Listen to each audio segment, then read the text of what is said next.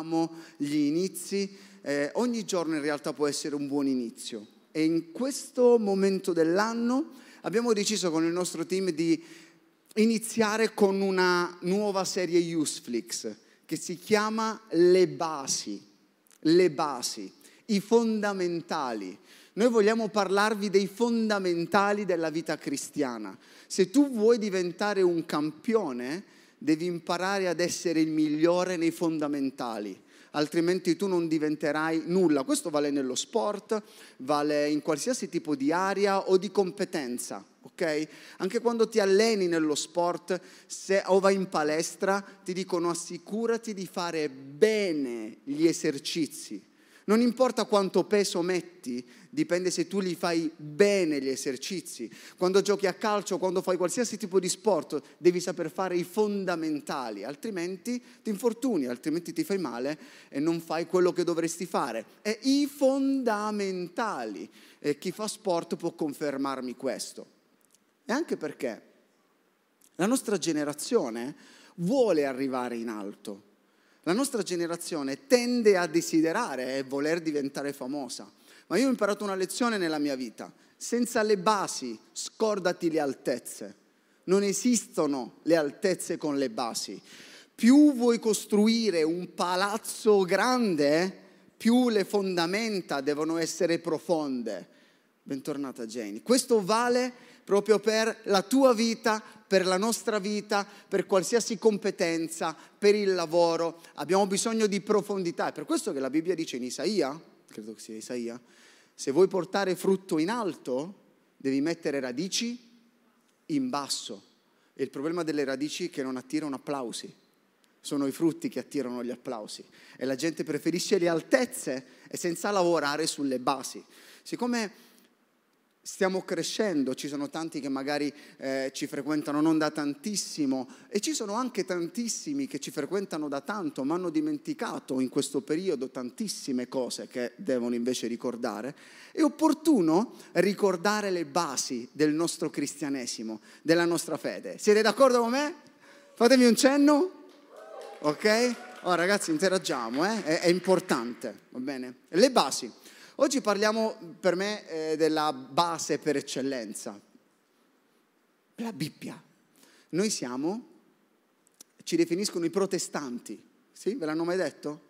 Forse vostra madre ve l'ha detto. Come sei protestante? Ma per, non perché, sei, perché protesti a casa, ma in realtà protestante deriva da pro testum, cioè noi siamo a favore del testo. Qual è questo testo? È la Bibbia. Nostro, noi siamo il popolo del libro. Il libro è la Bibbia, il libro più venduto. La prossima volta vi, dirò, vi darò tanti numeri riguardo la Bibbia. La preghiera è quando noi comunichiamo con Dio. Leggere la Bibbia, studiare la Bibbia, meditare la Bibbia è quando Dio comunica con noi. Molte volte noi non abbiamo un dialogo con Dio molte volte invece è una richiesta a senso unico. È semplicemente andiamo in preghiera, Dio ci parla anche non solo con la Bibbia, ma principalmente con la Bibbia. Ed è importante instaurare un dialogo leggendo la Bibbia. C'è stato un pastore, credo fosse un pastore, non mi ricordo, che diceva, se tu non leggi la Bibbia per me non sei nato di nuovo. Forte, è, è molto forte. Non puoi, sei, sei un cristiano che non vive perché la Bibbia per noi è vita. Bibbia che cosa significa? Qual è il significato di Bibbia? Libri, raccolta di libri, eh? geniale, raccolta di libri. È Bibbia, perché sono tanti libri. Quanti libri ci sono nella Bibbia? 66. Quanti nell'Antico Testamento? 39. Quanti nel Nuovo Testamento? 27. Qualcuno si sta chiedendo, cavolo, c'è un antico e il nuovo? Sì, ci sono, ci sono, è divisa in due parti. Il Vecchio Testamento, l'antica alleanza, ok? E il Nuovo Testamento, la nuova alleanza. E con la venuta di Gesù approfondiremo sicuramente eh, in, altri, in altri momenti. Perché Dio ha scritto la Bibbia? La Bibbia è stata scritta in un arco di tempo di 1500 anni, da 40 autori diversi. Ci sono oltre 31.000 versetti. Sapete che Dio scrive, Dio ha scritto la Bibbia. Conoscete qualcuno che non risponde ai messaggi WhatsApp? Secondo me molti hanno pensato alla stessa persona. Succede una cosa. Quella persona che non risponde mai ai messaggi WhatsApp, che dice io non amo WhatsApp, si fidanza, si sposa e ti assicuro che risponderà. Non faccio domande in pubblico perché c'è la diretta, ma quell'uomo risponderà all'improvviso a tutti i messaggi di quella ragazza. Ne vale della sua vita. Giusto, moglie? Ok? Ah, a me non piaceva rispondere ai messaggi, io non amo i messaggi, ma all'improvviso sempre risponderà a tutti i messaggi. Perché? Perché è in non invasato, innamorato, invasato, innamorato. Solitamente un ragazzo risponde ai messaggi della ragazza per due motivi, o innamorato e spaventato, cioè non c'è un'altra, un'altra cosa. Io spero lo faccia perché sia innamorato lo, lo spero, perché sei innamorato e io vedo la Bibbia come la dichiarazione di Dio agli uomini. Lui ha scritto, lui era innamorato di noi e ci ha mandato un sacco di messaggi. Immagina, tu sei lì e Dio, e sei, hai un WhatsApp, un, il, questo WhatsApp con Dio e nella chat ci sono 31.000 messaggi non letti che sono tutti versi che sono scritti nella Bibbia. Ragazzi, la Bibbia è il libro più diffuso. 500 milioni di copie l'anno sono 20, 500 milioni, sono numeri che noi non, non, riusciamo, è stato tradotto in 400 lingue, il libro più tradotto in assoluto, più tradotto in assoluto, ancora ci sono tante lingue che devono essere, eh, nel, nelle quali bisogna tradurlo, eh, tante persone stanno lavorando per tradurlo in queste lingue. Voglio parlarvi di alcuni simboli della Bibbia, bene, è molto semplice quello che vi dirò oggi non è facile, è semplice. Le cose semplici sono quelle importanti, le cose facili solitamente sono quelle banali, c'è molta differenza. Attenzione a come usate i termini, ma quello di cui vi sto parlando è qualcosa di molto potente nella vostra vita. La Bibbia Salmo 119, 105 dice in questo modo, la tua parola è una lampada al mio piede, è una luce sul mio sentiero. La Bibbia viene spesso raffigurata come una luce. Che bello! La Bibbia illumina, illumina il tuo cammino. Molti si chiedono, non so cosa fare della vita, non so qual è lo scopo della mia vita, in che direzione devo andare. La Bibbia. Io faccio il formatore di professione e conosco tanti metodi, ma solo una rivelazione. E la rivelazione è nella Bibbia. E qua dice, è una lampada al mio piede. Attenzione, non dice un faro, non dice che illumina in lontananza, dice che illumina passo dopo passo, perché quello che attiva la Bibbia è la fede. Tu devi leggerla giorno dopo giorno ed è interessante perché la lampada illumina nella direzione in cui tu la punti. Se la tua vita è al buio, non stai puntando in nessuna direzione, c'è solo buio, non la stai leggendo ed è diventata soltanto un'app. La Bibbia dà direzione alla tua vita, la Bibbia dà chiarezza alla tua vita, la Bibbia illumina quelle parti buie e mostruose che sai di avere, ma che hai paura di mostrare agli altri. Numero due, la Bibbia è acqua, è l'acqua. Mariti, amate le vostre mogli, come anche Cristo ha amato la Chiesa e ha dato se stesso per lei, per santificarla, come? Dopo averla purificata con l'acqua? Della parola della parola, dopo averla purificata con l'acqua della parola. E poi in Giovanni dice, voi siete Gesù, voi siete già puri a causa della parola che vi ho annunciato. È affascinante questa roba. Quando io leggo la Bibbia, non sono io che servo Dio, ma è Dio che serve me. Quando io leggo la Bibbia, è Gesù che mi lava. Quando io leggo la Bibbia è Gesù che lava il mio cuore, lava i miei pensieri, lava i miei sentimenti, lava le mie frustrazioni, lava tutto quello che c'è nella mia vita. È un po' come ha fatto con i discepoli, vi ricordate quando ha lavato i piedi? Noi ci approcciamo alla Bibbia come se stessimo facendo un, favore a Dio. Te, ho letto il mio piano. Ah, ho vinto. Oggi ho anche commentato. Però ci sentiamo, chi, sta, chi eh, sta, facendo il piano di lettura tutti insieme, ok?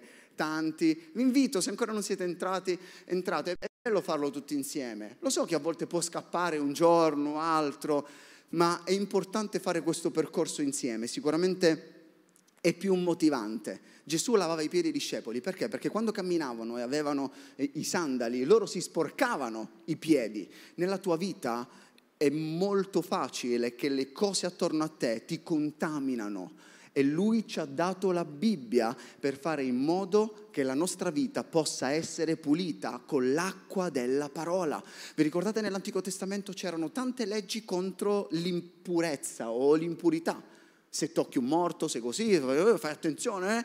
Nel Nuovo Testamento arriva l'acqua della parola che ci purifica da ogni cosa e non serve un sacrificio, serve semplicemente tuffarsi nell'acqua della parola. È come quando vai al mare. Avete mai visto una persona che va al mare e non fa il bagno? Molte volte gli si dice, che sei venuto a fare? No, solitamente poi uno per carità può stare sotto l'ombrellone, però se vai al mare e non ti fai il bagno, come dire, vieni in chiesa e non leggi la Bibbia, dici di essere cristiano e non leggi la Bibbia, hai fatto pure il battesimo, che non è la cresima, e non leggi la Bibbia, cioè, capite? Eh, no, non ha molto senso. Ah, ma io l'ho fatto, certo che lo puoi fare, ma non cambia niente nella tua vita. Numero tre, la Bibbia cos'è? È un seme, è un seme. E la Bibbia dice che è un seme, voi avete ricevuto la nuova vita, non da un seme che muore, ma da quel seme immortale, immortale, che è la parola di Dio, viva e eterna. Il seme porta frutto, il seme non lo vedi, il seme è qualcosa nascosto, il seme è in profondità, il seme porta trasformazione il seme capace di generare delle radici, capace di rompere il cemento. Non sono i frutti che ti rendono forte, sono le radici che ti tengono piantato per terra che ti rendono invincibile. Molte persone cadono perché hanno frutti troppo pesanti e radici troppo deboli. Meglio avere radici molto forti e frutti invece pochi ma buoni, capaci di cibare le altre persone. Il punto non è produrre tanti frutti in una stagione, punto è essere puntuali nel produrre frutti ogni stagione. E se tu non hai delle radici forti, non riuscirai a vivere una vita cristiana che valga la pena di essere vissuta. Ragazzi, sono basi perché voi possiate scegliere a che livello di vita cristiana volete fermarvi. C'è libertà in questo ma c'è una straordinarietà nel vivere quello che la Bibbia dice. Poi mi piace un sacco questo simbolo, il numero 4. La Bibbia è un fuoco e un martello. Wow, bellissimo. Guardate, la mia parola non è forse come un fuoco? E poi continua, è come un martello che spezza il sasso. Che cosa significa? Che il fuoco purifica, il martello spezza. La Bibbia purifica le cose che non vanno e spezza le cose più dure della nostra vita. La Bibbia riesce a fare delle cose che tu non riesci a fare.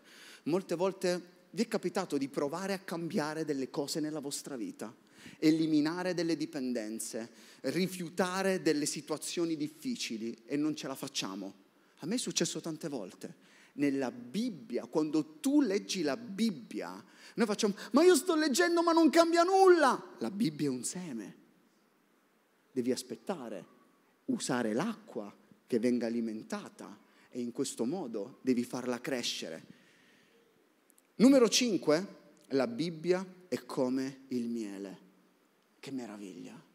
È dolce come il miele. La Bibbia ha, a che fare col dolce. Eh, com'è bello quando voi state mangiando, siete in qualche ristorante o in qualche cena e c'è il cucchiaino piccolino davanti al piatto.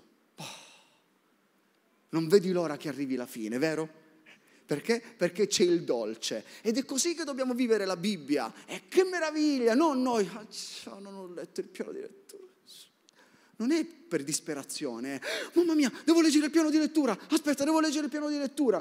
Molte volte rimaniamo alla fine di una cena solo per il dolce, anche se tutto quanto era brutto. Vi è successo? I golossi dissero amen. Però è così.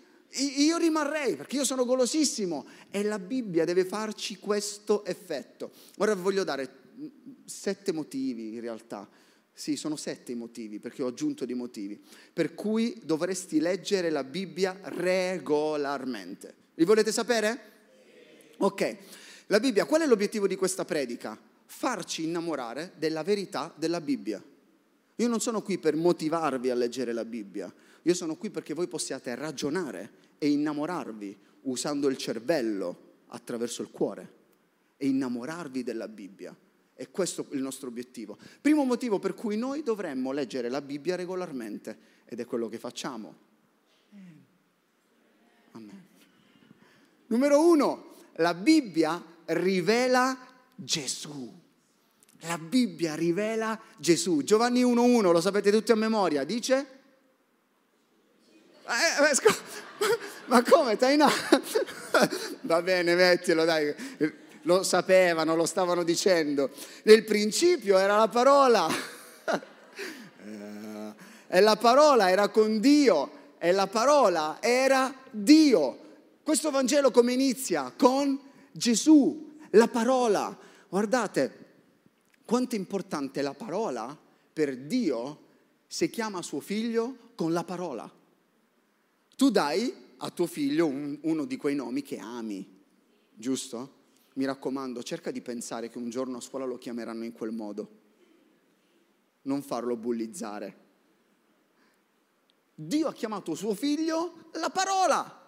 Pensa quanto è importante. Noi non dobbiamo leggere la Bibbia per innamorarci della Bibbia. Per carità, Davide dice che dobbiamo, la Bibbia è fantastica, che bella, la mia, se poi leggiamo alcuni, uh, alcuni versi, anche alcuni salmi, va bene, ci sta questo. Noi dobbiamo trovare piacere nel farlo, ma noi dobbiamo leggere la Bibbia per innamorarci di Dio non semplicemente della Bibbia. Perché sto dicendo questo? Perché vi ricordate i farisei nella Bibbia?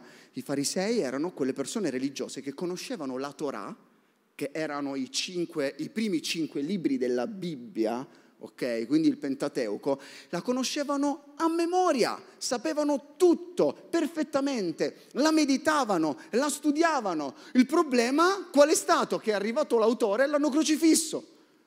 Quindi il fatto di conoscere la Bibbia non significa che tu sarai innamorato di Dio. È possibile conoscere la Bibbia e sentire la mancanza di Dio. E i farisei ce lo dimostrano. Se sai di più sulla Bibbia, ma non sai di più su Dio, hai mancato lo scopo della lettura. Nella Bibbia c'è scritto, primo comandamento, ama il Signore più di qualsiasi altra cosa più della Bibbia, più dei miei miracoli, più delle mie opere, più di qualsiasi altra cosa. E se tu leggi la Bibbia con l'aiuto dello Spirito Santo, io faccio sempre eh, così, quando leggo la Bibbia, anche quando sono stanco, ancora di più quando sono stanco, metto la mano e dico, Spirito Santo, rivelami tu. Perché ci sono dei momenti che arrivi, arrivi la sera e, sai, a me succede anche no, che per finire il piano di lettura allora leggi, vi capita di scorrere leggendo delle parole le, le, parole chiavi, no? Semplicemente per leggere. E dici, Spirito Santo, parlami. E cerchi di, di, di leggere velocemente. Lo Spirito Santo ti aiuta Può succedere, ragazzi, siamo sulla stessa barca, ma approfondite. Quando leggete il piano di lettura eh, è naturale che non ricorderemo tutto. Ric- prendete un verso e avete mai sentito parlare di medita la parola? Medita. Prendi un verso e pensalo tutto il giorno. Ok? E pensalo. Tu la leggi per capire la storia, per capire i collegamenti, per sapere a livello storico, a livello eh, insomma di tutto quello che c'è scritto nella Bibbia, però prendi un verso e inizia a meditarlo. Quindi numero uno, la Bibbia rivela Gesù. Numero due, questo è interessante ragazzi, la Bibbia che cosa fa? La Bibbia ti aiuta a vincere il peccato. È potentissima. La Bibbia ti aiuta a vincere il peccato. Se stai peccando è perché non leggi la Bibbia. E se non leggi la Bibbia stai peccando. Insomma, è sempre un casino. okay? Come la giri, la giri, è un po', un casino. Però la Bibbia ti aiuta a vincere il peccato. Salmo 119, 11. È chiaro, non c'è interpretazione. Ho conservato la tua parola nel mio cuore per non peccare contro di te. L'ho conservata, l'ho tenuta. Non ho fatto usa e getta. Noi siamo la Bibbia come usa e getta. Molte volte leggiamo il piano di lettura usa e getta. Fatto, getta. Invece no, l'ho conservata dentro al mio cuore per non peccare contro di te. Quando vivi nella Bibbia, non so spiegarvelo ragazzi, qualcosa di straordinario accade dentro di te non ha a che fare con le parole che leggi, ha a che fare con quello che vivi o con quello che quelle parole ti fanno vivere. Più parola di Dio avrai dentro te, meno spazio il peccato troverà per entrare dentro di te. Dipende da quanto spazio tu tieni occupato. Poi arriva il peccato, ragazzi, tutto vuoto. Si dice un salmo, Matteo 1, roba, ma tutto tranquillo. Vai. E le distrazioni demoliscono la tua vita. La, nostra, la Bibbia eh, non è un'aggiunta, ragazzi. La Bibbia è la base, è il fondamento. Una volta alcuni ragazzi mi hanno detto, io ascolto un sacco di prediche. Va bene, ma quella è un'aggiunta. Va bene. Prima devi leggere la Bibbia. È importante, va benissimo, sono utili. Io ho, fatto, ho visto online di questa persona che ha completato tipo in un anno 50, 80 piani di lettura, sai quelli piccolini dove c'è un versetto alla volta. Non è quello leggere la Bibbia. Carini, va bene, va bene, ok. Poi sono sempre gli stessi, contro l'ansia, contro quello. Eh, va bene. Se tu devi continuare a leggere dei piani di lettura contro l'ansia è perché non leggi la Bibbia.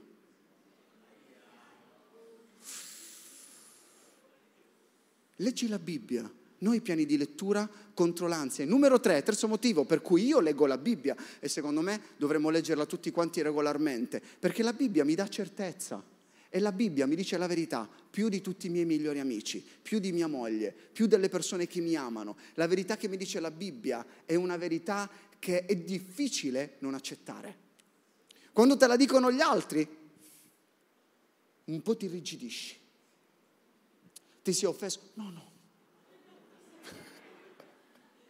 Ma tutti noi, ok? Tutti noi, ragazzi, fa male. Quando le persone ci dicono le verità, ognuno di noi fa male, ma la Bibbia ti dà certezza. Vi ricordate Lutero? Chi conosce Lutero? Ha scritto le 95 tesi. Ragazzi, siamo stati a Ginevra, un viaggio bellissimo, davvero bellissimo. Abbiamo visitato questa torre dove pregavano quattro riformatori eh, dalle 4 del mattino alle 8 eh, eh, e hanno cambiato veramente la società, ma devo fare una predica su questo. Lutero, Lutero ha scritto le 95 tesi. Sicuro che erano 95? Sì o no? Sì, nel senso, era per sapere se lo sapevate. 95 tesi. Eh, ha scritto queste 95 tesi perché non era d'accordo. Lui era un monaco, monaco cattolico e semplicemente voleva portare una riforma all'interno della Chiesa, non voleva rompere con la Chiesa cattolica e ha scritto queste 95 tesi contro le indulgenze, perché all'epoca il Vangelo non era per tutti, la Bibbia che noi leggiamo non era per tutti, era scritta in come? Latino. Come ok, parlate in latino? No, ok. Era scritta in latino. È difficile chi ha fatto il liceo classico, il liceo scientifico come me, sa quanto orribile sia il latino. cioè, io ho fatto il liceo scientifico per capire che il latino e la matematica non era per me. E, e, la, la guida, preparatissima, ci ha detto che in realtà Lutero non ha attaccato le tesi alla porta. Lutero aveva presentato le tesi a un suo professore universitario e il professore gliele ha strappate davanti a lui dicendogli io non sono d'accordo. Soltanto che Lutero aveva riscritto queste tesi perché non c'era la stampante e nello scanner, nella fotocopiatrice. Aveva scritto queste tesi e le aveva date ad altri amici che li hanno iniziati a far girare e li hanno attaccate sulla porta e da lì è iniziato il delirio con Lutero. Lutero ha conosciuto un amico, come si chiamava questo amico? Gutenberg. che non è un amaro Jägermeister, era un amico che lo... non pensate, cioè, pensate male. Eh, eh, Gutenberg era quello lì che ha inventato la stampa a caratteri mobili, cioè una stampa che si muoveva. No, era la prima forma di stampa nella storia. E sapete che cosa ha detto? Guardate, quando due ragazzi giovani cristiani folli si incontrano, che cosa succede? Gutenberg ha inventato la stampa a caratteri mobili. Vedete come si cambia la società? Anche così si cambia la società. L'eccellenza è la cosa più evangelistica che ci possa essere, ricordatevelo. Lutero ha scritto a mano per la prima volta e ha tradotto la Bibbia in lingua pubblica, in lingua corrente, la prima Bibbia che poteva essere letta da tutti. Come la distribuiamo? Guardate cosa Dio, come Dio unisce propositi anche nelle amicizie. Fate in modo che anche la vostra amicizia abbia un proposito per, per il regno di Dio. Gutenberg ha inventato la stampa e sapete che cosa ha detto a Lutero? Diamo le ali alla libertà e ha iniziato a stampare la Bibbia ha detto diamo le ali alla libertà, quasi 4 miliardi di copie vendute in mezzo secolo. Perché? Perché Lutero l'ha tradotta, perché Lutero ha capito che questa dice la verità, che dà certezza e ha cambiato la società in una maniera irreversibile. Ragazzi, noi dobbiamo crescere e formare una generazione che offre certezze. Voi dovete andare a scuola e dovete dire, io so, eh ma la verità nessuno ce l'ha. Io sì, la verità ce l'ho. Eh, ma è tutto opinabile. Io non ho opinioni, io ho la verità che ha funzionato nella mia vita. L'opinione può funzionare a te, ma può non funzionare a te. La verità è verità perché funziona con tutti, ricordatevelo. E la Bibbia è verità, ma come fai a dire la verità? Perché funzionerà anche con te se deciderai di seguire Gesù. La verità è verità, la verità non è un'opinione, la verità genera cambiamento. La, eh, la Bibbia non è il libro che i cristiani dovrebbero leggere, la Bibbia è, è il libro che i cristiani dovrebbero far leggere agli altri attraverso la propria vita. E quando guardano la vostra vita dovrebbero dire, wow, ma mi, mi sento libero quando ti vedo perché mi trasmetti certezza, mi trasmetti verità la Bibbia deve diventare l'unica fonte attendibile per la nostra vita. Cosa è scritto nella nostra Bibbia? Cosa è scritto nella mia Bibbia? Quando vai dal tuo mentore devi dire, mentore, ho letto che nella Bibbia c'è scritto questo, questo e questo, è vero, certo è vero, hai letto. Ma tu devi andare dal tuo mentore che già sai quello che è scritto nella Bibbia perché è la Bibbia che può cambiare la direzione della nostra vita. Purtroppo le persone non hanno come fonte di ispirazione, come fonte di verità la Bibbia, ma l'esperienza, ma i sensi. E siccome molte volte la nostra esperienza è negativa, allora pensiamo che le cose sono sbagliate. Non andrà come ti senti, andrà come è scritto, indipendentemente da come tu ti senti. Ci sono delle volte in cui non sentivo che dovevo guarire, ma nella Bibbia c'è scritto che se imponiamo le mani le persone guariscono. E io imposto le mani, anche se ero stanco, perché andrà come scritto, non come mi sento. Non sono io che faccio, ma è la Bibbia che si rivela. La parola di Dio non è vera perché la sperimenti, ma la parola di Dio tu la sperimenti nella tua vita perché è vera, è diverso. È questo che cambia. Capite com'è straordinaria la Bibbia? Comprendete che non si tratta di leggiamo il piano di lettura insieme, sì, è bello, ma qua stiamo parlando di trasformare una società. Si tratta, c'era uno dei riformatori che camminava sempre aveva la Bibbia cartacea eh, e nella statua, lo potete vedere, aveva il dito in mezzo alla Bibbia, perché lui sceglieva un verso al giorno lo imparava a memoria e lo ruminava nella sua testa. E quindi ogni volta che camminava, lui apriva e lo rileggeva. Apriva e lo rileggeva. Riformatori che hanno cambiato la storia del mondo. Perché vi dico che è vera? E poi passiamo al quarto motivo. l'89% delle profezie all'interno della Bibbia si è già avverato. È storia, ragazzi. È storia e l'11% sono gli ultimi tempi che si stanno avverando. tutti quanti. La Bibbia è vera. Guardate, sono stati scritti libri, manuali, eh, il vostro fisico può cambiare, il mercato eh, immobiliare pure, l'oro sale e scende, il bitcoin appare e scompare, possono cambiare tantissime cose oggi, ma l'unica cosa che rimane stabile, ditemi se non è sovrannaturale, ditemi se non è sovrannaturale, un libro sovrannaturale è la Bibbia. Quarto motivo per cui dovremmo leggere la Bibbia regolarmente è un'arma. La Bibbia è un'arma, è un'arma, c'è scritto, Efesini 6:17, prendete anche l'elmo della salvezza e la spada dello Spirito che è la parola di Dio. La, e poi Salmo 114, amo questo verso. Egli che addestra le mie mani al mio combattimento e le mie dita alla battaglia. Noi siamo guerrieri, ragazzi. Noi siamo guerrieri. Molti credenti vivono più col ciuccio in bocca che con la spada in mano. E questo è il problema.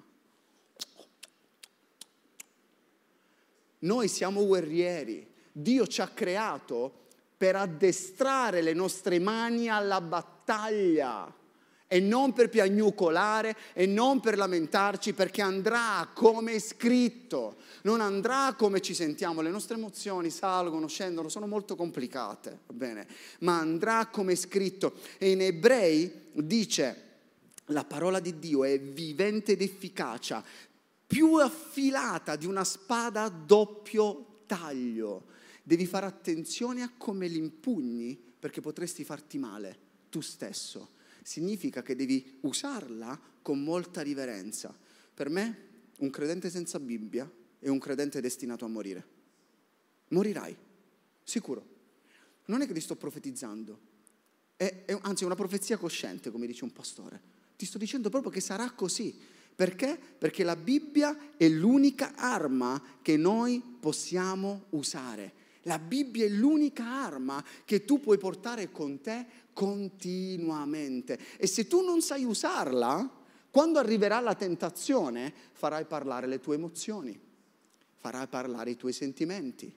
Se tu sai usarla, quando arriverà la tentazione, farai parlare lei.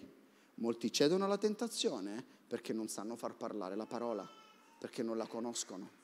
E questo è il problema. E voglio dirvi una cosa, state seduti.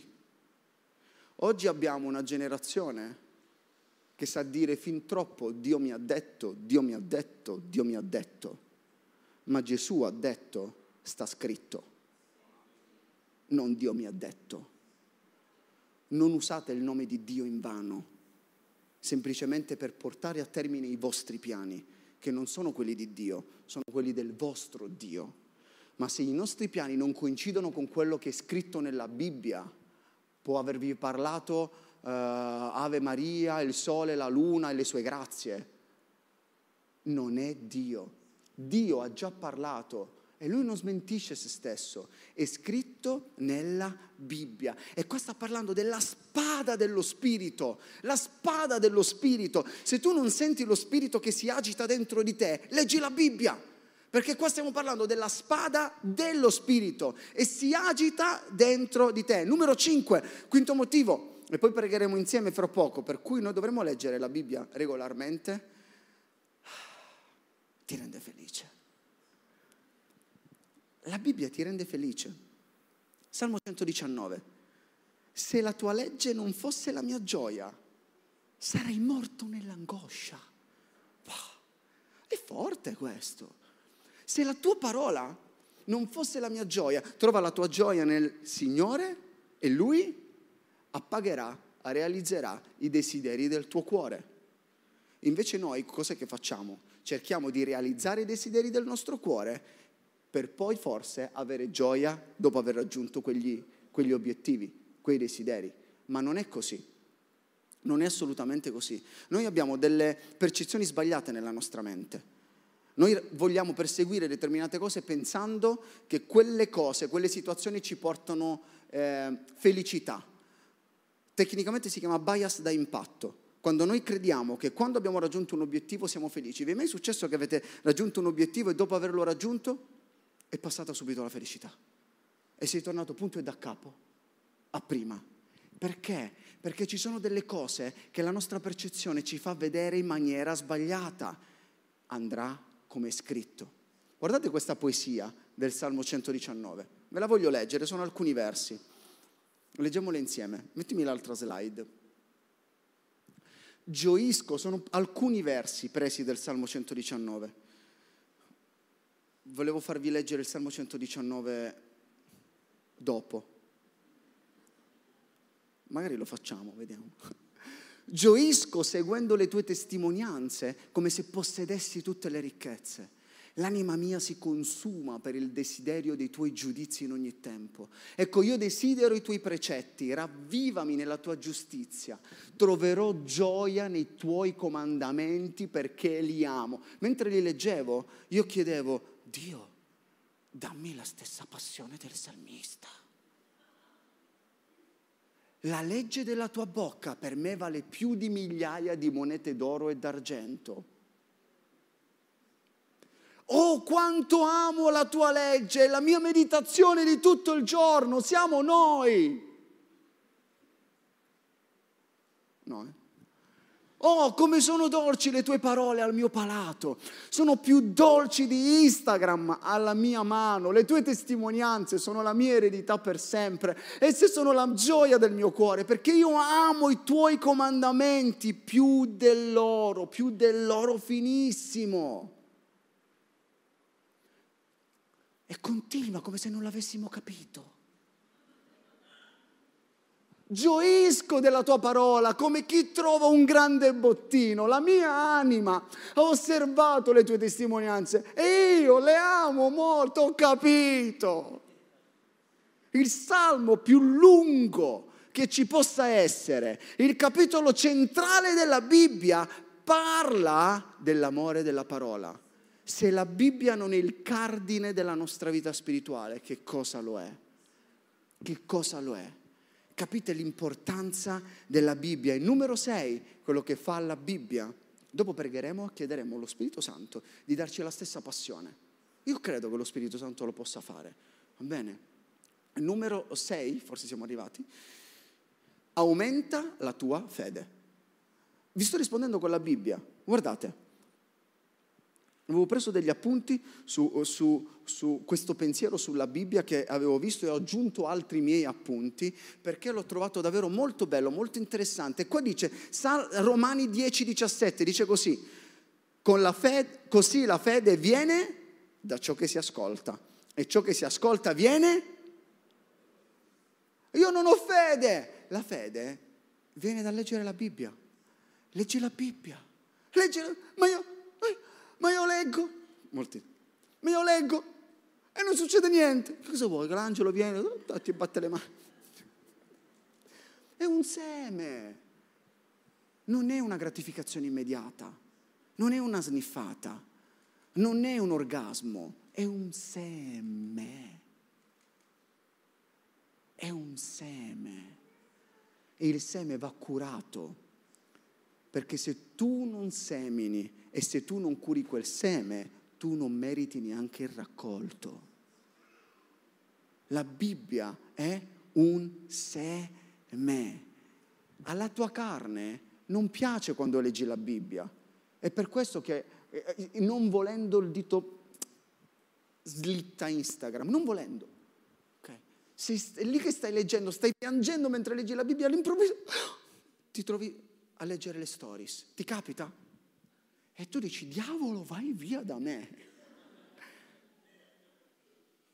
E poi ritorni, è un capitolo, e poi eh, eh, mi dicono, ci metti un sacco a leggere la Bibbia. Certo, se ogni due versetti vai su Instagram, certo che ci metti 80 anni a leggere un capitolo. Mamma mia, che ci vuole per leggere tre capitoli? Non è così. Fai attenzione perché se tu continui a cibare la tua carne, stai indebolendo la tua fede. È normale che Ah, ma io, ma io, non mi diverto, ma la Bibbia non è qualcosa che è stata, ti è stata data per intrattenerti, la Bibbia è qualcosa che ti è stata data per rinvigorire e rafforzare la tua fede, capite? Eh, ma è qualcosa di vecchio, certo, anche il sole è vecchio ma riscalda ancora, che cosa significa? Cioè, la, la Bibbia è vecchia. Cioè, ma mi, mi, dicono, mi, dicono, delle cose senza logica, usiamo la logica, ok? Non usiamo l'emotività, la logica. Stiamo parlando di verità. È, è, normale, eh, ma le serie tv, la tv, certo, la tv è noiosa se non l'accendi. La Bibbia è Bibbia, sempre, comunque, e cambia la storia perché è il cibo per la tua fede. Molti non leggono la Bibbia perché cedono alle scuse della carne ognuno di noi siamo, siamo, nella stessa barca, va bene? E, e, e, se tu cedi alle scuse della carne, indebolisci la tua fede. È normale che la carne non vuole fare in modo che tu rafforzi la fede, perché se tu rafforzi la fede, farai in modo che la carne abbia meno controllo sulla tua vita. E quindi la carne farà di tutto perché tu possa non leggere la Bibbia e rimanere schiava della carne. Ah, io non ho tempo per niente. Concettualmente sbagliato. Non hai stabilito soltanto le giuste priorità. Ma non è vero che non hai tempo per niente, perché c'è tempo e il tempo è uguale a tutti. Il numero 7, e pregheremo insieme ora. Numero 7, bello, mi piace il numero 7. Ti farà avere successo. Vuoi avere successo? Ti farà avere successo. Quello che Dio ha detto a Giosuè non è stata una strategia di guerra, non è stato come conquistare la terra promessa, non è stato come gestire un popolo, non è stato come essere un buon leader, non è stato in che direzione devi andare, non è stato con quali armi combattere. E ha detto, questo libro non deve mai allontanarsi dalla tua bocca. Non cellulare, bocca, ma meditalo giorno e notte. Abbi cura di mettere in pratica tutto quello che vi è scritto, perché allora tu avrai successo in tutte le tue imprese. Ripeti con me in tutte, in tutte, qualsiasi cosa, anche qualcosa che non c'entra niente con la tua chiamata, in tutte, anche qualcosa che non ha a che fare con lo scopo della tua vita, in tutte, anche qualcosa che stai facendo di passaggio nella vita, in tutte avrai successo. Ah, ma io riesco perché questa è la mia chiamata. In tutte. Se riesci in alcune cose e non in altre, non stai seguendo la Bibbia. In tutte. Questi riformatori riuscivano in tutto. Era impressionante quello che vivevano. Perché? Perché si cibavano della Bibbia qualsiasi cosa farà. Non sta dicendo riuscirai se riuscirai a beccare la tendenza, se riuscirai a beccare l'algoritmo, se riuscirai a seguire la moda. In tutto quello che farai, in tutto quello che farai, tu riuscirai. In tutto, te lo prometto, te lo prometto. Il mio seme non lo può fermare nessuno le mie radici sono inarrestabili. Quello che io posso fare, nessuno lo può fermare, nessun governo, nessuna guerra, nessun algoritmo, nessuna università, nessun insegnante, nessun professore, niente, niente, niente, niente. Perché non fai crescere il tuo seme dentro di me? Dio agisci, non ho autorità per agire. Devi fare in modo che il mio seme sia piantato dentro di te, altrimenti io non posso agire, non riesco ad agire. Ragazzi, leggere la Bibbia non è un dovere cristiano leggere la Bibbia è, è difficile definirlo, capite? Non puoi definire cos'è leggere la Bibbia. Se stai leggendo il piano, oddio, devo recuperare il piano, non si tratta di recuperare due capitoli. Si tratta di vivere almeno quel verso che hai letto. Può succedere che sarai in ritardo, magari te lo troverai in una settimana, ma non abbandonare, continua a leggere. Vai lento ma non fermarti. Leggine due ma non fermarti. Ma leggile con questa consapevolezza. Ragazzi fate attenzione perché il diavolo vorrà farvi mollare. Eh, hai visto sei indietro. Hai visto quanti giorni devi recuperare. Hai visto? Ehi calma ragazzi. Continuate a leggere. Avete una vostra velocità? Alzate i vostri standard però. Fate di tutto per migliorare ma non credete alla bugia che dovete mollare perché siete indietro. È questo quello che la carne vuole farvi credere. Hai visto, tutti gli altri sono avanti e tu no. Tu non commenti, quindi non ricevi nulla. Lascia crescere il seme nella tua vita. Salmo 1, 2, 3.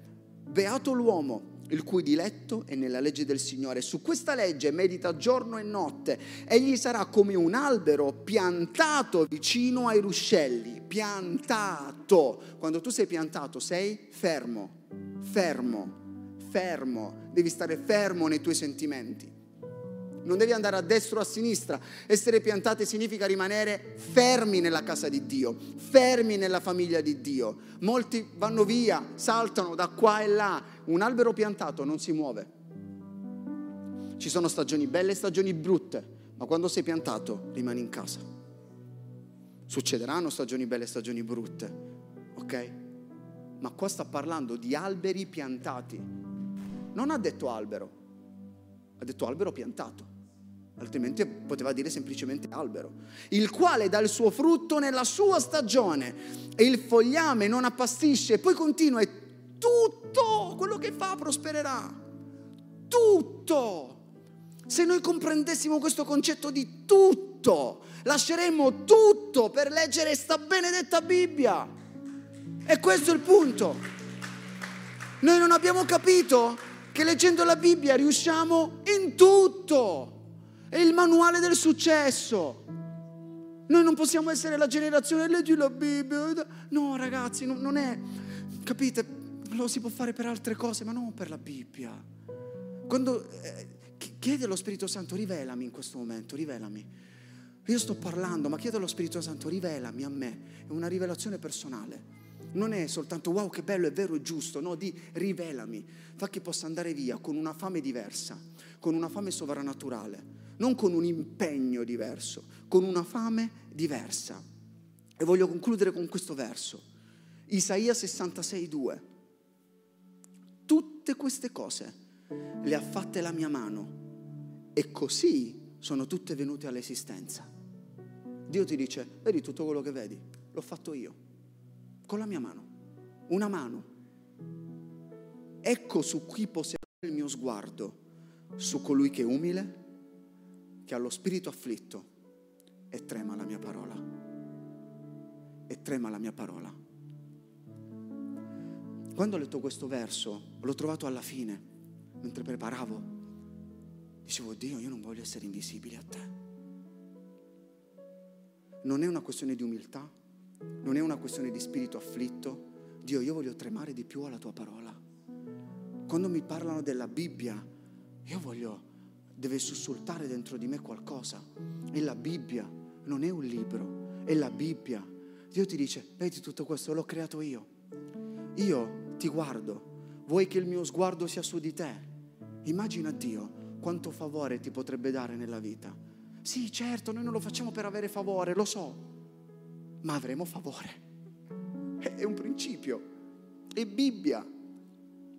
La mia preghiera e partendo da questa prima puntata Useflix, voi, tutti noi, possiamo portare rispetto sempre di più alla parola di Dio, sempre di più. Spesso rispettiamo di più i dispositivi che la contengono, di più i pastori che la predicano, che il contenuto che può dare a noi stessi. Esaltiamo più il predicatore che il contenuto che il predicatore sta predicando. Non va bene. Va benissimo guardarsi una predica al giorno se leggi il doppio la Bibbia però. Perché la priorità non è per essere più bravi, è per dare la priorità. E ti dico una cosa e pregheremo. Io non ho tempo, io non riesco a fare questo, io non guarda veramente. Io ti capisco, io lavoro. Voi lo sapete che i vostri pastori lavorano. Ed è difficile fare tutto quello che noi facciamo. E sapete a volte che cos'è per me leggere la Bibbia? Per me leggere la Bibbia è uno dei gesti di fede io, più grandi di fede che io possa fare perché si tratta di mettere in moto la mia fede, per togliere il tempo ad altro e leggere la Bibbia e spendere il mio tempo leggendo la Bibbia. Significa lasciare cose utili per la mia giornata, non cose inutili, cose utili e di lavoro per fare l'atto di fede più grande della mia giornata.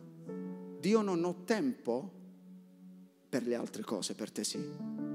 E tu mi aiuterai. E lui lo ha sempre fatto. Ho fatto delle cose al lavoro in così poco tempo, ma con una così grande eccellenza.